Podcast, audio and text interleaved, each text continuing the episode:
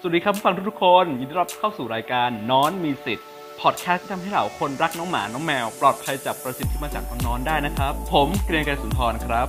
และผมนัทยิวริวัฒน์กมลชัยครับ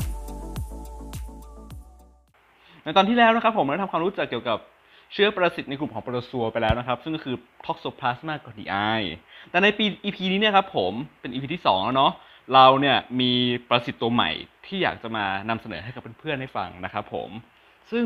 ประสิทธิ์ตัวนี้เนี่ยครับคืออะไรเหรอครับพี่วิทย์ครับสำหรับ EP นี้นะครับเจ้าปรสิตตัวนี้เนี่ยคือฮุกเวิร์มหรือว่าพยาธิปากขอนั่นเองครับ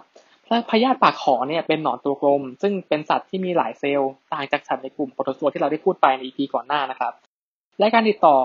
สู่คนของพยาธิปากขอเนี่ยก็จะแตกต่างกันไปจากปรสิตตัวอื่นครับผม โดยปกติแล้วเนี่ยครับผมเราจะติดตัวของปรสิตเนี่ยครับผ่านทางการทานอาหารดื่มน้ำตัวที่มี ที่มีตัวอ่อนของพยาธิที่เป็นปนเปื้อนมาจากอุจจาระของสัตว์เลี้ยงของเราเนาะแล้วแต่สำหรับพยาธิปากขอเนี่ยมันมีความพิเศษมันมีความน่ากลัวอย่างหนึ่งที่ไม่เหมือนกับพยาธิตัวอื่นก็คือ มันสามารถชอนชัยเข้าสู่ผิวหนังบริเวณฝ่าเท้าแล้วโดยตรงนะครับผมเพราะฉะนั้นเนี่ยถ้าหากเราเดินบนเท้าเปล่าเนี่ยถ้าหากเดินไปแล้วตรงนั้นมีการปนเปื้อนของอุจจาระที่มีสัตว์ที่ของสัตว์เลี้ยงที่มีตัวอ่อนพยาธิอยู่เนี่ยครับผม มันก็สามารถชอนชัยเข้าสู่ร่างกายเราได้เหมือนกันครับ โดยการชอนชัยของพยาธิปากขอนะครับ จะทำให้เกิดอาการคันและแดงขึ้นบนผิวหนังได้ อาการเหล่านี้สามารถหายได้เองนะครับ ถ้าร่างกายเราสามารถกำจัดตัวอ่อนของพยาธิปากขอไปได้ แต่มีข้อควรระวังอย่างหนึ่งก็คือ ไม่ควรมีการแกะเกาบริเวณที่คันและแดง เพราะอาจจะทำให้เกิดการติดเชื้อแบคทีเรียร่วมด้วยได้ครับ และในกรณีที่พยาธิปากขอเข้าสู่ทางเดินอาหารของคน ก็จะสามารถทำให้เกิดความเสียหาย แก่ผนังอวัยวะภายในทางเดินอาหาร โดยใช้ตะขอบริเวณปากของพยาธิได้นะครับ โดยจะทำให้เกิดอาการท้องร่วงและปวดท้องขึ้นมาได้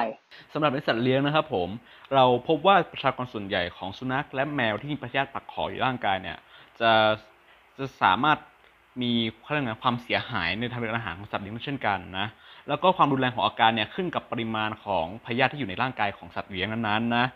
และอาจจะมีอาการแบบอาการขึ้นมา เช่นอาการแบบท้องร่วง รวมไปถึงโลหิตจาง บางทีอาจจะเสียเลือดมากจนถึงขั้นเสียชีวิตได้เลยนะครับ โอ้อันตรายมากเลยนะครับ เนี่ย โดยสัตว์เลี้ยงเนี่ยจะถ่ายไข่พยาธิออกมาทางอุจจาระ แล้วก็จะฟักตัวเป็นตัวอ่อนปนเปื้อนอยู่ตามสิ่งแวดล้อม ที่สามารถเข้าสู่ร่างกายของสัตว์ตัวอื่นได้ และคนก็เช่นเดียวกันครับคือเราจะพบรอยแดงเป็นเส้นตามทางไว้บนผิวหนังของสัตว์ที่โดนใช้เข้าไป นอกจากนี้ในสุนัขพยาธิปากขอยังสามารถติดต่อจากแม่ไปยังลูกในช่วงตั้งท้อง โดยติดต่อผ่านการให้นมได้เช่นกันครับ การที่เราจะป้องกันไม่ให้เกิดอันตรายกับตัวเองนะครับผม รวมถึงสัตว์เลี้ยงที่เราเป็นที่รักของเราเนาะเราควรจะเริ่มจากการที่มีสุขอนามัยที่ดี ควรจำกัดควรกำจัดอุจจาระของสัตว์เลี้ยงทันทีเพื่อป้องกันไม่ให้มีการปนเปื้อนไปสู่ดินและสิ่งแวดล้อม ไม่ควรเดินเท้าเปล่า สัมผัสพื้นดินในบริเวณที่เลี้ยงสัตว์โดยตรง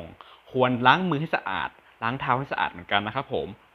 เวลาที่เราสัมผัสโดยเฉพาะการตอนที่เราสัมผัสกับสัตว์เลี้ยงเนาะสุดท้ายเนี่ยเราควรพาสัตว์เลี้ยงของเราเนี่ยไปพบสัตวแพทย์เนาะเพื่อตรวจหาพยาธิ แล้วก็ให้ยาถ่ายพยาธิอย่างสม่ำเสมอที่สำคัญเนี่ยครับผมการที่เราไปพาไปหาหมอเนาะมันจะเป็นการลดปริมาณพยาธิปากคอที่จะปนเปื้อนเข้าสู่สิ่งแวดล้อมได้เป็นอย่างมากนะครับ ในโรคของเรายังมีประสิทธิ์อีกมากมาย ที่สามารถก่อให้เกิดอันตรายได้แก่สิ่งแวดล้อมและตัวเราเองได้นะครับ ความรู้เรื่องปรสิตจึงมีความสำคัญในการพัฒนาคุณภาพชีวิตของเรา และสัตว์เลี้ยงให้มีสุขอนามัยที่ดีครับ